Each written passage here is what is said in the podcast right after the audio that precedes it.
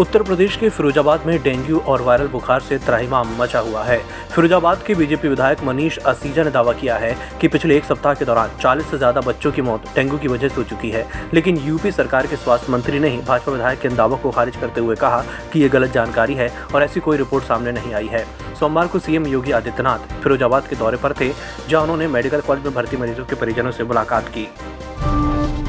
Tokyo Paralympic में सोमवार को भारतीय एथलीट ने धमाल मचा दिया। राजस्थान की अवनी लखेरा ने टोक्यो पैरालंपिक में 10 मीटर एयर राइफल में भारत को पहला गोल्ड दिलाया है। वहीं जेवलिन थ्रो में सुमित अंतिल ने भारत को एक और गोल्ड दिला दिया। उन्होंने एफ़ कैटेगरी में वर्ल्ड रिकॉर्ड के साथ गोल्ड मेडल अपने नाम किया। काबुल में नई जंग की शुरुआत हो चुकी है। सोमवार सुबह काबुल एयरपोर्ट की तरफ़ पाँच रॉकेट दागे गए, जिन्हें अमेरिकी मिसाइल सिस्टम ने नष्ट कर दिया। माना जा रहा है कि आतंकी संगठन आईएसआईएस के की तरफ़ से अमेरिका को जवाब था, जिसने बीते दिनों इस संगठन पर दो हमले किए हैं।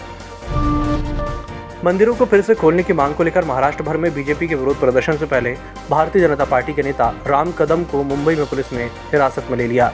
इसके अलावा पुलिस ने मुंबई में ही पूर्व मंत्री सुधीर मुंगटीवार को भी हिरासत में ले लिया। प्रसिद्ध सिद्धि विनायक मंदिर के बाहर बीजेपी कार्यकर्ताओं के इकट्ठा होने की खबरों के बीच किसी भी अप्रिय घटना को रोकने के लिए मंदिर के बाहर भारी पुलिस बल तैनात किया गया है। एंटेलिया बम केस और मनसुख हिरेन हत्याकांड केस में विशेष एनआईए कोर्ट से मुंबई पुलिस के बर्खास्त अधिकारी सचिन वजह और सुनील माणे को राहत मिली है। अदालत ने इनकी हिरासत हुई एनआईए की मांग को खारिज कर दिया है। साथ ही कोर्ट ने वजह को उनके दिल की बीमारी के इलाज के लिए निजी अस्पताल में ट्रीटमेंट कराने की भी इजाज़त दे दी है। सोमवार को शिवसेना सांसद भावना गवली के यवतमाल स्थित घर और दफ्तर समेत साठ ठिकानों पर ईडी ने छापा मारा है। बहत्तर करोड़ रुपए की धोखाधड़ी से जुड़े एक मामले में छापेमारी की गई है। सुबह दस बजे शुरू हुई छापेमारी की कार्रवाई अभी भी जारी है। इसके साथ ही ईडी ने महाराष्ट्र के पूर्व गृह मंत्री अनिल देशमुख के मामले में भी कई ठिकानों पर दबिश दी है। लखनऊ में उत्तर प्रदेश सचिवालय बापू भवन के आठवें फ्लोर पर आईएएस ऑफिसर रजनीश दुबे के निजी सचिव विशंभर दयाल ने खुद को गोली मार ली है। गंभीर हालत में उन्हें पहले लोहिया अस्पताल ले जाया गया, जहाँ से डॉक्टर्स ने के जी रेफर कर दिया। उनकी हालत नाजुक बताई जा रही है।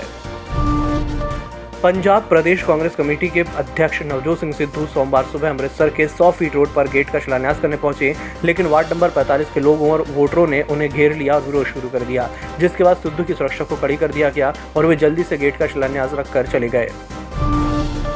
न्यूजीलैंड में फाइजर की वैक्सीन लगवाने के बाद एक महिला की मौत हो गई है। इस देश में कोरोना वैक्सीन से जुड़ी मौत का यह पहला मामला है। एक independent vaccine safety monitoring board ने कहा कि महिला की मौत शायद मायोकॉर्डिटिस या हृदय की मांसपेशियों की सूजन के कारण हुई। जम्मू और कश्मीर के पुंछ सेक्टर में एलओसी पर सुरक्षा बलों ने सोमवार को घुसपैठ की कोशिश नाकाम कर दी। इस दौरान एक आतंकी के मार गिराया गया, जिसके पास से ए के राइफल बरामद हुई है। हफ़्ते के पहले दिन बाज़ार में शानदार तेज़ी देखने को मिली। कारोबार के दौरान पहली बार सेंसेक्स ने छप्पन हज़ार नौ सौ अंठावन और निफ्टी ने सोलह हज़ार नौ सौ इक्यावन का रिकॉर्ड स्तर छुआ। सेंसेक्स सात सौ पैंसठ अंक चढ़कर छप्पन हज़ार आठ सौ नब्बे पर और निफ्टी दो सौ छब्बीस अंक चढ़कर सोलह हज़ार नौ सौ इकतीस पर बंद हुआ।